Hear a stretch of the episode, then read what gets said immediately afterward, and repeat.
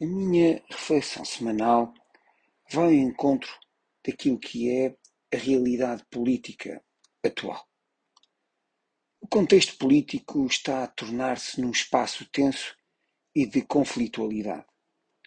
Os acontecimentos e os momentos políticos que temos acompanhado destacam a importância do valor da estabilidade política como uma premissa necessária e fundamental para uma praxis governativa centrada nos desafios do país. A realidade vem demonstrando sinais antitéticos e, quiçá, até infantis, que alimentam um ambiente de instabilidade que não era previsível encaixar num retrato de maioria absoluta dialogante de António Costa.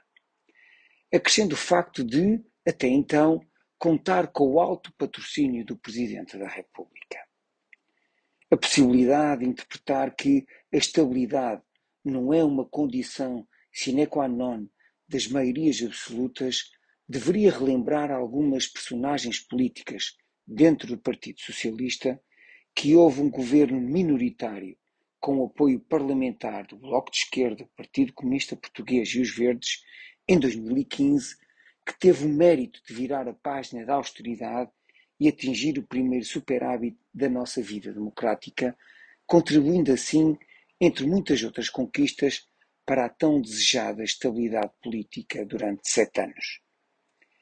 A intenção não é regressar ao passado. O caminho faz para a frente. Até porque só foi possível atingir uma maioria absoluta após a inovação política que foi a experiência da geringonça.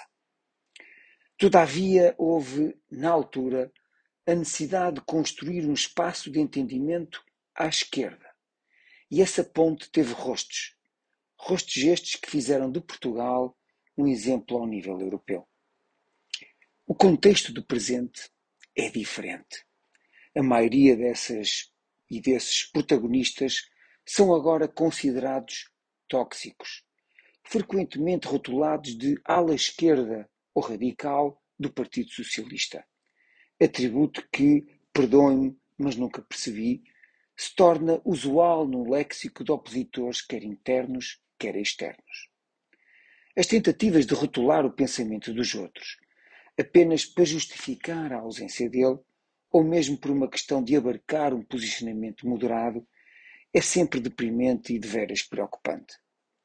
Apesar dos erros cometidos, onde a sua gravidade justifica em serem demissionários das suas funções, continuam a ter palco os críticos que, face às circunstâncias políticas, têm como objetivo reaparecer em território neutro, propício a renúncias ideológicas e sem uma visão definida para o país.